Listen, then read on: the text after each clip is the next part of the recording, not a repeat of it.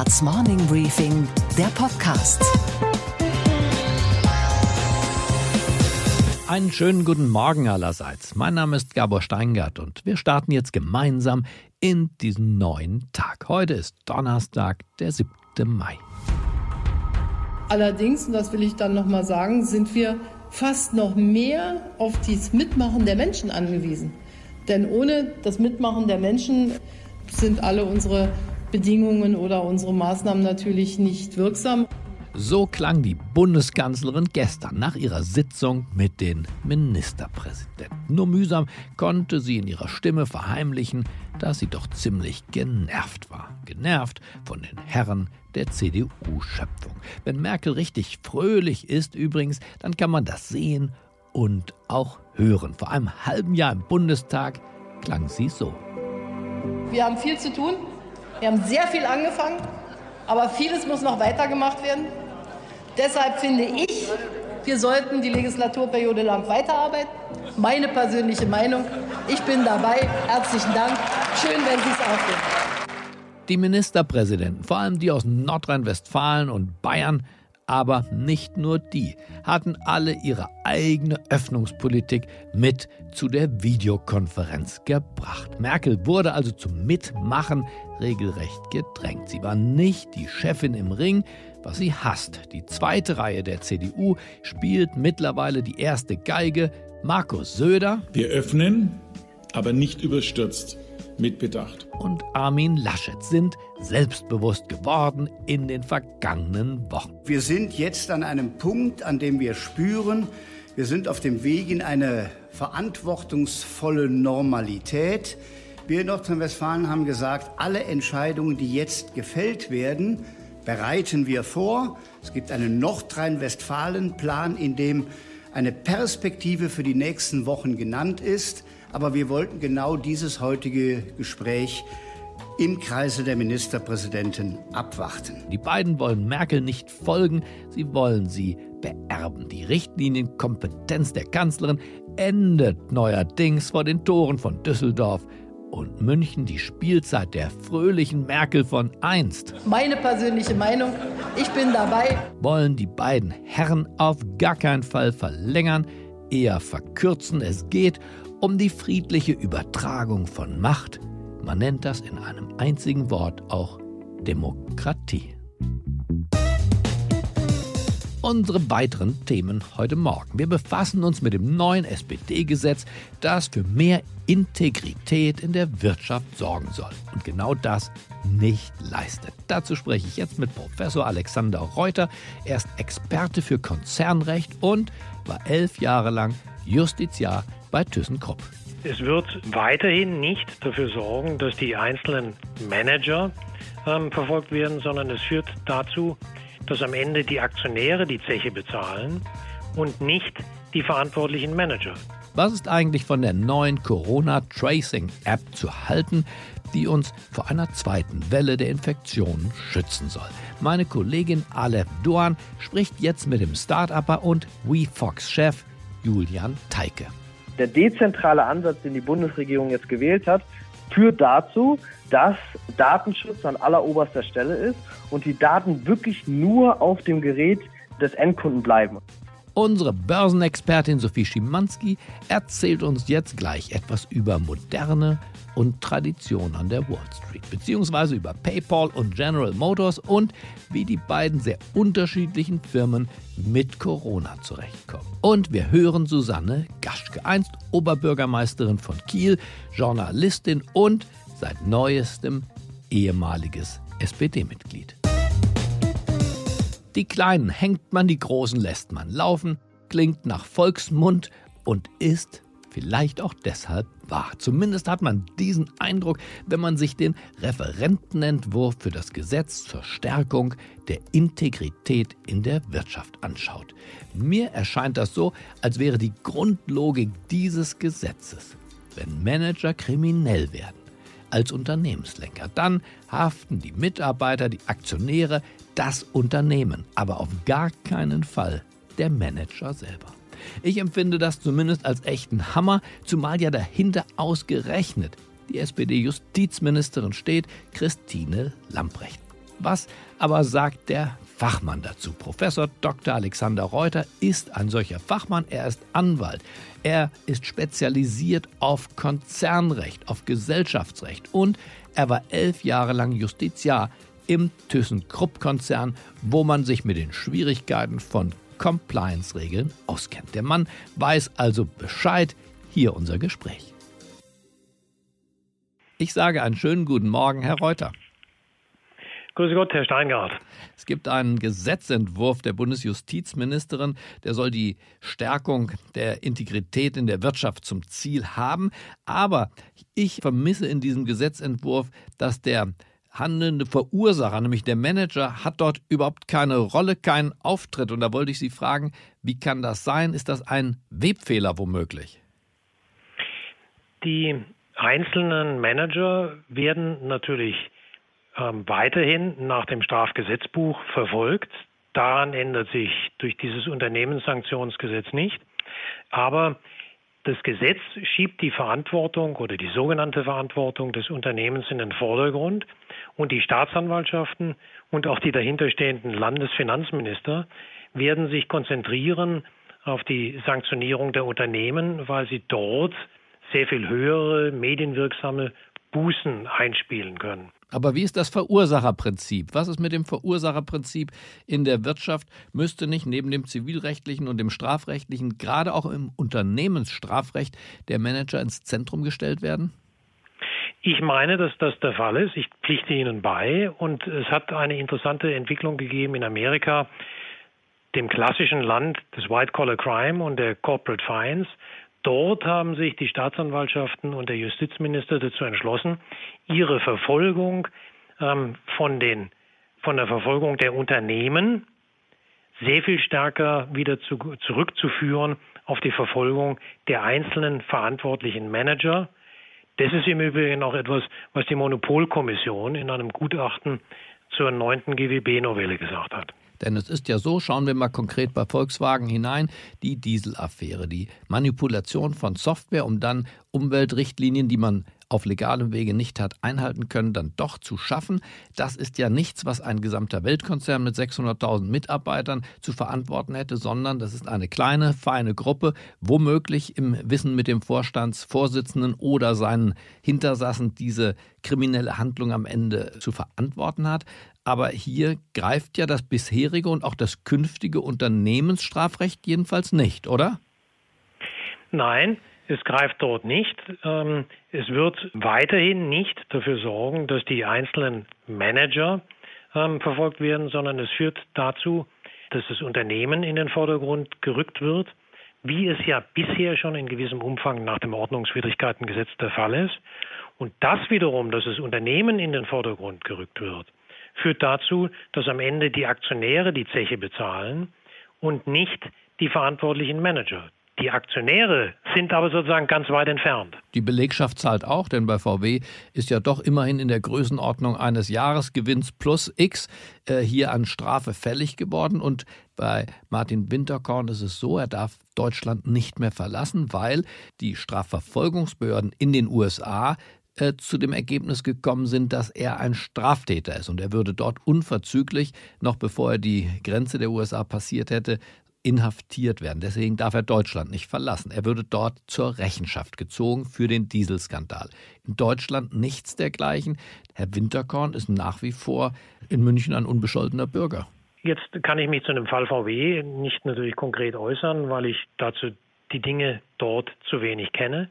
Aber ich kann nur eines sagen, ähm, wenn es so ist, dass, wie es jetzt vorgesehen ist, 10 Prozent des Konzernumsatzes als Strafe auferlegt werden kann, dann ist das, wenn Sie die Kursgewinnverhältnisse im DAX nehmen, ein Wert und eine Umsatzrendite von 5% jetzt einfach mal nehmen, als pauschale Daumenregel, dann kann die Unternehmenssanktion bis 15 oder 20 Prozent des Unternehmenswertes sein. Das ist natürlich für die Staatsanwaltschaften und auch für die beteiligten Justizministerien und auch Finanzministerien außerordentlich interessant. Und deshalb werden die darauf den Fokus legen. Und das ist meines Erachtens nicht richtig. Hinzu kommt, dass in unserer Rechtsordnung eben, so wie die Dinge heute stehen, der Regress gegen die verantwortlichen Manager abgeschnitten ist. Die Unternehmen müssen dann, werden zur Kasse gebeten, müssen also die Sanktion bezahlen. Sie können aber nicht sich umdrehen und dann Schadensersatz von den verantwortlichen Managern verlangen. Aber das muss man mir nochmal erklären, warum eine sozialdemokratische Justizministerin, ich habe das Wort Manager-Regressverbot gelesen, warum kann das Unternehmen, wenn es eine so hohe Strafe zahlt, aufgrund krimineller Energie, wir reden nicht über Kavaliersdelikte, sondern wir reden über Kartelle, wir reden über Umweltsünden, wir reden über Gammelfleisch, also über wirklich schwere Straftaten, warum dieses Manager-Regressverbot? Dieses Manager-Regressverbot ist etwas, was in der deutschen Rechtsprechung entwickelt worden ist, in einem ähm, prominenten Fall. Dieser Fall ist auch noch anhängig ähm, und wird wahrscheinlich in der Tat vom Bundesgerichtshof bestätigt werden. Davon gehen die beteiligten Juristen aus. Der Gesetzgeber hätte also jetzt eingreifen müssen und hätte sagen müssen, dann, wenn dem Unternehmen eine, ein Bußgeld auferlegt wird oder eine Sanktion auferlegt wird, dann muss es in der Lage sein, sich bei, den, bei denjenigen zu erholen, oder wie die Juristen sagen, oder diejenigen in Regress zu nehmen, die den Schaden verursacht haben. Aber das hat der Gesetzgeber nicht gemacht und das zeigt, dass der Gesetzgeber nicht wirklich daran interessiert ist, präventiv zu arbeiten, sondern oder eine präventive Wirkung zu vermeiden, die Compliance ähm, zu, zu erzielen, die Compliance zu erhöhen, sondern er will eben sozusagen die Unternehmen hart treffen und am Ende wirklich die Aktionäre und auch, wie Sie sagen, die Mitarbeiter. Große Summen einsammeln. Auch bei der Deutschen Bank, wenn man die Ära Josef Ackermann sich anschaut, die ist juristisch mittlerweile aufgearbeitet, da sind seitens der Unternehmung hohe Milliardenbeträge gezahlt worden von den Verantwortlichen im Vorstand, die den Handelsraum, alles was nachher mit der Fälschung von Libor bis anderen Finanzprodukten zu tun hatte, blieb ungeahndet. Warum, frage ich Sie, ist das deutsche Zivilrecht und auch warum sind die Strafverfolgungsbehörden hier offenbar nicht interessiert oder aus welchen Gründen eigentlich nicht in der Lage, ähm, in diesen Fällen eine gerechte Strafe herbeizuführen? Ein leitender Oberstaatsanwalt einer Schwerpunkt ähm, für Wirtschaftskriminalität sagte mir vor etwa einem Jahr, dass dann, wenn große Skandale hochkommen, es Verbindungen gibt von den Landesfinanzministern zu ihren Justizministerkollegen im Land, die dann sagen, bitte konzentriert eure Ermittlungen auf das Unternehmen insgesamt und nicht auf die einzelnen Individuen, weil natürlich Bußgelder ähm, oder Gewinnabschöpfungen, wie sie jetzt beispielsweise auch bei Volkswagen vorgenommen worden sind, von einer Milliarde natürlich in hohem Interesse ähm, der Finanzminister liegen. Das ist jetzt keine Botschaft von mir, sondern das hat mhm. dieser leitende Staatsanwalt mir so gesagt. Ich glaube nicht, dass er mir irgendein X für ein UFO gemacht hat. Also das sind fiskalische Interessen und um ein wenig eine weitere Bemerkung zu machen, der Vorschlag, stammt ähm, von Herrn Kutschaty, Justizminister in Nordrhein-Westfalen, und er hat diesen Gesetzesvorschlag eines Unternehmensstrafgesetzbuches just in dem Zeitpunkt gemacht, in dem die Landesregierung Nordrhein-Westfalen, der er angehörte, den dritten Verfassungsgerichtsprozess in Nordrhein-Westfalen am Hals hatte, wegen zu großer Schulden, die das Land Nordrhein-Westfalen gemacht hat. Also da sind schon auch fiskalische Interessen im Spiel. Was halten Sie von der Idee, eine nachhaltige Verhaltensänderung auch dadurch zu erreichen, dass es zum Beispiel eine Berichterstattungspflicht gibt im Geschäftsbericht der Firma, aber auch auf der Hauptversammlung über das, was an kriminellen Machenschaften da vorgelegen hat oder äh, untersucht worden ist? Halten Sie davon was?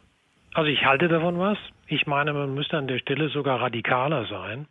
Alles, was dem handelnden Manager vor Augen führt, dass er einem Risiko ausgesetzt ist, wird ihn davon abhalten, Risiken einzugehen und wird ihn regeltreuer machen lassen. In dem Moment, in dem er weiß, dass es das Unternehmen ist, was die Suppe auszulöffeln hat, die Aktionäre, er also keinem Risiko ausgesetzt ist, wird er anders agieren. Hier haben wir auch einen Agent-Principal-Konflikt, das führt uns aber zu weit alles, was dem Manager vor Augen führt, dass der Regelverstoß ihn persönlich betreffen kann, wird dazu führen, dass es weniger Regelverstöße gibt. Also mit anderen Worten, nur dann, wenn der Falschparker weiß, dass er ähm, selber das Knöllchen bezahlen muss, wird er vom Falschparken absehen. Wenn er weiß, dass jemand anderes das Knöllchen bezahlt, ist das nicht so wirksam. Und wie ist das beim Fall ThyssenKrupp, wo die Manager ja einiges getan haben, auch um gegenüber ihrer Firma äh, die Kartellabsprache zu kamouflieren, indem sie sich sozusagen der eigenen Compliance, die ja offenbar streng war, versucht haben zu entziehen und trotzdem gab es keinen Regress, richtig? Ja, das ist ja der springende Punkt. Das Landesarbeitsgericht hat den Regress verneint. Wie gesagt, das ist noch ähm, noch nicht rechtskräftig entschieden. Aber im Fall ThyssenKrupp war es so, nach dem, ähm, was man in der Urteilsbegründung lesen kann, dass dort tatsächlich ähm, die handelnden Manager private Handys angeschafft haben, um Sicherungsbarrieren und das Mithören des Unternehmens zu unterbinden. Man hat also dort ganz bewusst und gewollt die Barrieren, die das Unternehmen aufgestellt hatte, unterlaufen das ist eine kriminelle Energie, gegen die kein Kraut gewachsen ist. So groß können Sie die Compliance gar nicht machen. Da müssen Sie Ihre Stahlproduktion oder Ihre Schienenproduktion einstellen, wenn Sie das verhindern wollen. Und dass in einer solchen Situation dann das Unternehmen zur Sanktion herangezogen wird, das ist eben aus meiner Sicht das Falsche. Bei Verkehrsstraftaten, Sie haben das Knöllchen erwähnt, ist es doch verboten, dass die Firma zum Beispiel die Knöllchen oder übertretende Geschwindigkeitsstrafen für den Mitarbeiter übernimmt, weil der Gesetzgeber will ja gerade den, der am Steuer sitzt, äh, sanktionieren und nicht dem Unternehmen diese Knöllchen sozusagen aufbürden, sondern es soll den treffen, der es verursacht hat. Ja, genau. Und der Gesetzgeber schaut eben nicht auf den einzelnen Mitarbeiter, sondern der Gesetzgeber will das Unternehmen treffen, weil dort natürlich auch die großen Bußgelder ähm, dann den fiskalischen Charme entfalten, über den wir vorher gesprochen haben. Darf man das als ungerecht empfinden, als Bürger dieses Rechtsstaates, oder würden Sie das sagen, das ist zu scharf, oder ist das genau Ihre Vokabel auch? Ist dieses Gesetz und damit das Vorgehen des Staates hier ungerecht? Ich empfinde das als zutiefst ungerecht. Die Falschen werden getroffen. Herr Professor Reuter, dann bedanke ich mich für diese Aufklärungsarbeit und für dieses muntere Gespräch. Herzlichen Dank. Es war für mich auch ein interessantes Gespräch, Herr Steingart. Deutschland im Corona-Modus. Beim Abstand halten waren die Deutschen recht diszipliniert. Für die Impfforschung drücken jetzt alle brav die Daumen. Aber bei einem Thema werden die Bürgerinnen und Bürger doch eher skeptisch, und zwar bei der Entwicklung einer Corona- Tracing-App. Tracing heißt rückverfolgen und worum geht's? Es geht um die digitale Überwachung als Schutz gegen die Pandemie. Oder ist der Plan, Infektionsketten zu unterbrechen, vielleicht doch nur ein trojanisches Pferd, damit unser Vaterstaat in unsere Smartphones hineingucken kann? Meine Kollegin Aleph Dorn hat mit Julian Teike darüber gesprochen. Er ist der junge Gründer eines Unternehmens namens WeFox und an der Entwicklung dieser Tracing-App in Deutschland maßgeblich beteiligt. Wie der Stand der Dinge ist und warum jetzt schon wieder nichts ohne Google und Apple geht, das hören wir jetzt. Guten Morgen, Herr Teike. Schönen guten Tag, hallo. Herr Teike, was ist das eigentlich für ein Chaos rund um diese Corona-Tracing-App? Ja, also ähm, wir sind da jetzt seit äh, acht Wochen ähm, circa mit der Startup-Initiative Gesund zusammen äh, unterwegs. Es ist ein komplexes Projekt, ähm, aber ich gebe Ihnen recht, es war vielleicht unglücklich links und rechts. Hm. Nun ähm, gibt es ja das RKI und das Fraunhofer Institut, die an einer App arbeiten, Apple und Google sowieso, Telekom und SAP und jetzt Sie. Ähm, helfen Sie uns zu verstehen, welche Rolle haben Sie eigentlich in dieser ganzen App-Diskussion? Ja, also wenn wir vielleicht nochmal ganz äh, von Anfang anfangen. Wir haben also, bevor das Ganze losgelegt ähm, hat, als äh, Startups aus Deutschland uns zusammengesetzt und gesagt, wie können wir äh, mit unserem technischen Wissen in dieser Krise letztendlich helfen. Und äh, über die letzten äh, Wochen hat sich dann ähm, sehr viel getan und verändert. Also das Thema PEPPT ähm, ist vorbei. Ähm, Äh, daraufhin hat die Bundesregierung die Entscheidung. Also zur Erklärung, zur Erklärung vielleicht ganz kurz, das Projekt PEPPT war ja besonders in der Kritik, was die Datenspeicherung angeht. Da ging es ja darum, dass viele kritisiert haben, dass die Daten zentral gespeichert werden und die Bundesregierung hat sich jetzt dafür ausgesprochen, eine dezentrale Speicherung zu befürworten. Ganz genau. Mhm. Ganz genau. Und dann ähm, hat die Bundesregierung sich entschieden für SAP äh, und Telekom. Wann ist es denn nun soweit, dass wir uns diese App runterladen können? Und da kommt äh, Ihre andere Frage ins Spiel. Welche Rolle ähm, spielt äh, Apple und Google?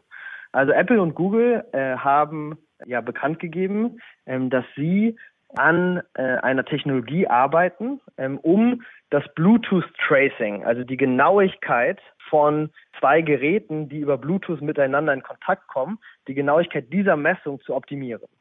Und äh, das Ganze ähm, soll Mitte Mai ähm, fertig sein und ist dann natürlich auch die Grundlage ähm, für den Launch ähm, der App in Deutschland. Zum Zeitpunkt kann ich jetzt keine offizielle Aussage treffen. Was ich aber sagen kann, ist, dass die Bundesregierung die richtige Entscheidung getroffen hat, mit diesen zwei renommierten Unternehmen ähm, dieses Projekt anzugehen. Ähm, da ist eine große Professionalität äh, drin, da ist eine große Verlässlichkeit drin und äh, wir sind auf einem super Weg. Ähm, das kann ich schon mal äh, hier sagen. Und äh, wie soll sie ähm, funktionieren? Können Sie das ganz grob erklären, was das für mich als äh, Nutzer bedeutet, wie ich mit dieser App umgehe? Ja, es gibt ja schon ein paar Beispiele aus anderen Ländern. Ja.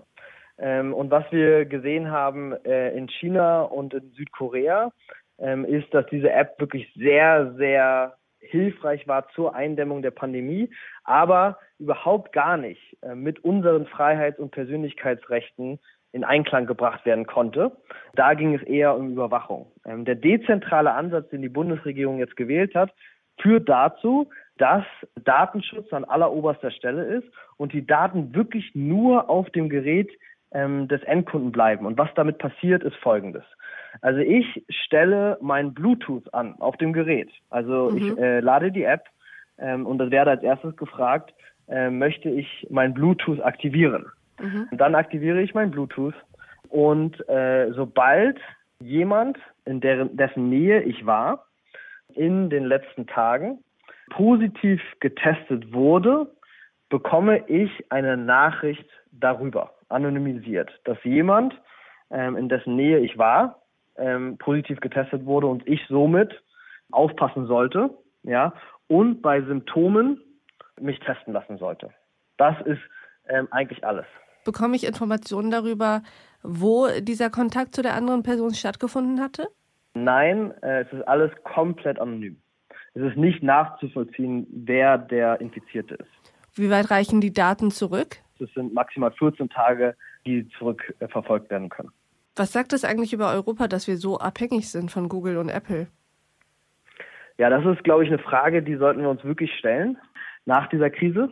Ich äh, finde es schön, dass die Politik jetzt so positiv auch auf uns Startups hier reagiert hat äh, und die großen Konzerne wie SAP und Telekom auch so positiv auf uns reagiert haben und uns dort in dieses Projekt jetzt echt integrieren, weil das gibt mir Hoffnung, dass wir auch in Europa und hier in Deutschland mit einer solchen Einstellung gegenüber heimischer Innovation äh, auch ähm, Unternehmen aufbauen können, die vielleicht in Zukunft mal am gleichen Tisch sitzen können wie Google und Apple. Ja, weil wir spüren jetzt ganz klar, dass diese Unternehmen eine Macht aufgebaut haben, ähm, die ähm, stärker ist, machtvoller ist als viele Regierungen.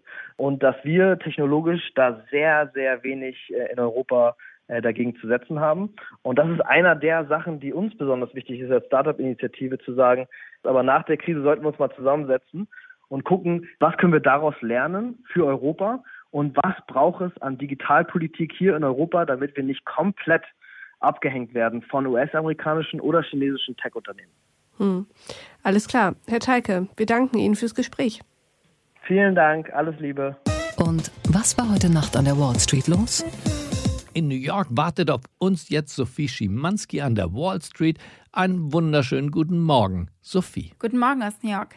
Gestern haben zwei Schwergewichte über den Verlauf ihrer Geschäfte berichtet, zwei Unternehmen, die unterschiedlicher ja gar nicht sein könnten. GM als Vertreter der traditionsreichen amerikanischen Autoindustrie und dann auch noch PayPal, ein Wegbereiter des Bezahlens im Internet.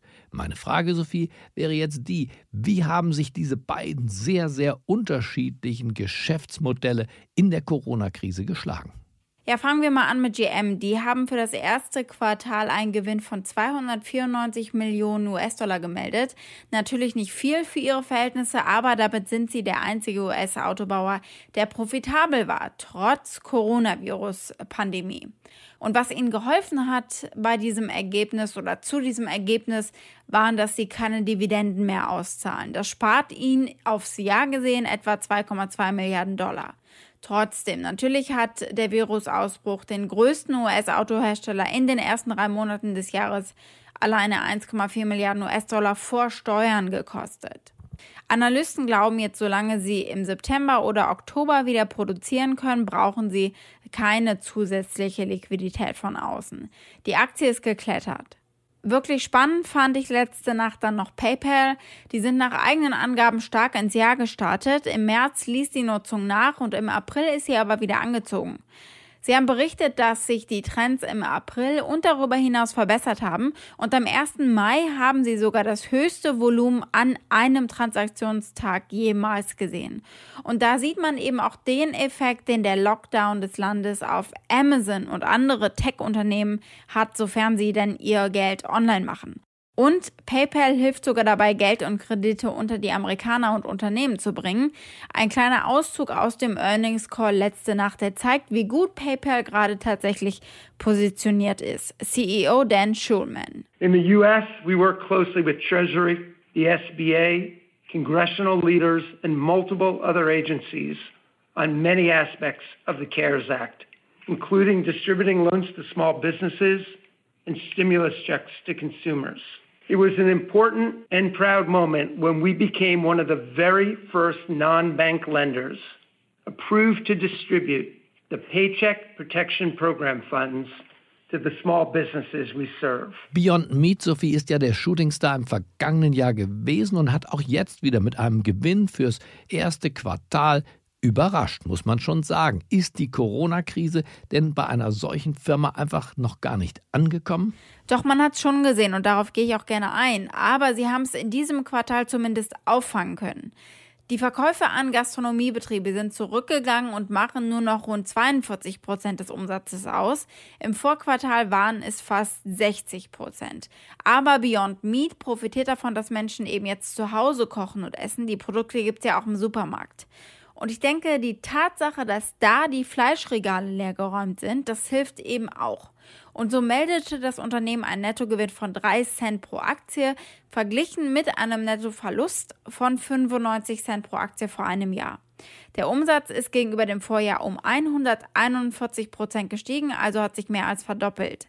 Jetzt sind diese Millionen natürlich nicht viel Geld für einen Unternehmensgewinn, eines börsengelisteten Unternehmens sie sind eben immer noch Newcomer und da sind natürlich auch solche Wachstumsraten nicht ungewöhnlich. Ich hatte ja vor einigen Monaten in Wall Street Weekly genau darüber gesprochen und da war an dem Aktienkurs damals nicht viel dran, haben Analysten gesagt. Ich habe vermutet, dazu braucht es wirklich signifikante Veränderungen in Partnerschaften oder der Nachfrage und die hat es jetzt natürlich gegeben. Zum Beispiel gab das Unternehmen kürzlich bekannt, dass seine Produkte in Starbucks-Läden in China eingeführt werden und wenn sich die Fleischindustrie jetzt verändert nachhaltig, dann könnte Beyond Meat eben davon profitieren, denn da wird nichts geschlachtet, also sind geschlossene Schlachtbetriebe eben nicht wichtig. Und was, Gabor, geht eigentlich gar nicht?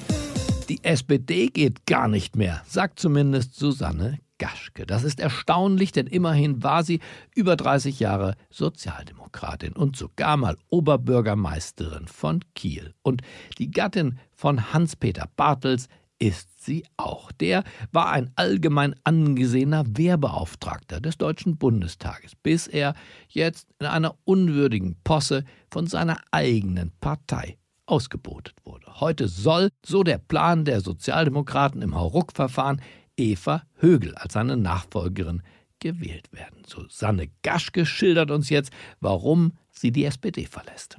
Ich glaube, es sind im Wesentlichen vier Gründe, aus denen ich jetzt einen Schlussstrich unter meine SPD-Mitgliedschaft äh, gezogen habe. Die Sozialdemokraten wollten ja immer eine emanzipatorische Partei sein. Und dafür muss man sozusagen eine gute Ausbildung bekommen, damit man unabhängig vom Elternhaus mit Fleiß und Anstrengung was aus seinem Leben machen kann. Aber die SPD hat eine Schul- und Hochschulpolitik zu verantworten, die dem Einzelnen eher Chancen nimmt, als ihm welche zu geben. Und dann beobachte ich, dass die Partei sich seit etwa zehn Jahren also fast angewidert von der gesellschaftlichen Mitte oder von Schröders neuer Mitte oder wie immer man es nennen will, abgewandt hat und sich nur noch um von ihr selbst definierte Opfergruppen kümmert, die sich selbst häufig gar nicht als Opfer empfinden, Alleinerziehende, was weiß ich, Kassiererinnen, Dachdecker, Rentner, ähm, für die sie dann aber paternalistische Zuteilungspolitik macht. Und äh, der dritte Punkt ist, es hat sich so eine Binnenlogik breit gemacht in der Partei, nach der es irgendwie an fast jedem Punkt nur noch um Proports und nicht mehr, also Proports im Sinne von jung oder alt, rechts oder links, Mann oder Frau. Also darum geht es, aber nicht um Qualifikation. Also kann jemand sein Amt. Und das führt mich dann zu Punkt vier. Ich finde es wirklich haarsträubend, dass ein ausgewiesener Verteidigungs-, äh, und Bundeswehrexperte wie Hans-Peter Bartels gegen eine Innenpolitikerin ausgetauscht werden soll, die von diesem, diesem komplexen Themenfeld keine Ahnung hat und sich damit auch nie beschäftigt hat und der zur Bundeswehr nur einfällt, dass es dort Rechtsextremisten zu bekämpfen gibt. Das ist ja eine nette Nachricht an die Truppe. Und was, Frau Gaschke, sagen Sie den Kritikern, die ja behaupten, sie seien befangen, da sie mit Herrn Bartels liiert sind, dessen Karriere als Werbeauftragter nun, naja, so unschön zu Ende geht? Na klar bin ich befangen. Hans-Peter Bartels ist äh, seit 29 Jahren mein Ehemann und ich liebe ihn übrigens.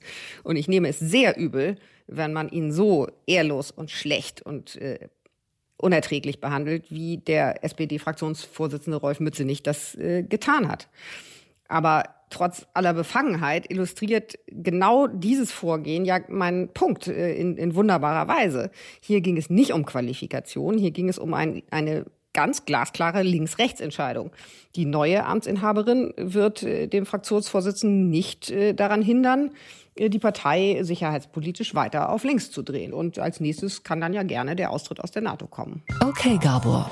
Und was hat dich heute Morgen wirklich überrascht? Dass Tom Cruise demnächst zur internationalen Raumstation fliegen und dort einen Film drehen. Es wird kein neuer Hollywood-Blockbuster, sondern ein Werbefilm für die NASA. Mit diesem Film will nämlich die amerikanische Raumfahrtbehörde den Wissenschafts- und Ingenieursnachwuchs im eigenen Land begeistern. So wie John F. Kennedy die Jugend einst für seine Mondmission begeistert hat. We choose to go to the moon in this decade and do the other things. Not because they are easy, but because they are hard. Und weil John F. Kennedy nicht mehr zur Verfügung steht, auch nicht für die NASA, setzt die Raumfahrtbehörde nun eben auf den Mission Impossible Star Tom Cruise. I don't care if someone thinks it's hard or easy. It's you're either helping and contributing everything you can or you're not. Okay? Um mich für eine neue, ja immer auch kostspielige Mission in den Weltraum zu begeistern, fehlt jetzt eigentlich nur noch David Bowie im Team. Major Tom hätte auch den Vorteil, er kennt sich aus, er lebt immerhin schon im Himmel.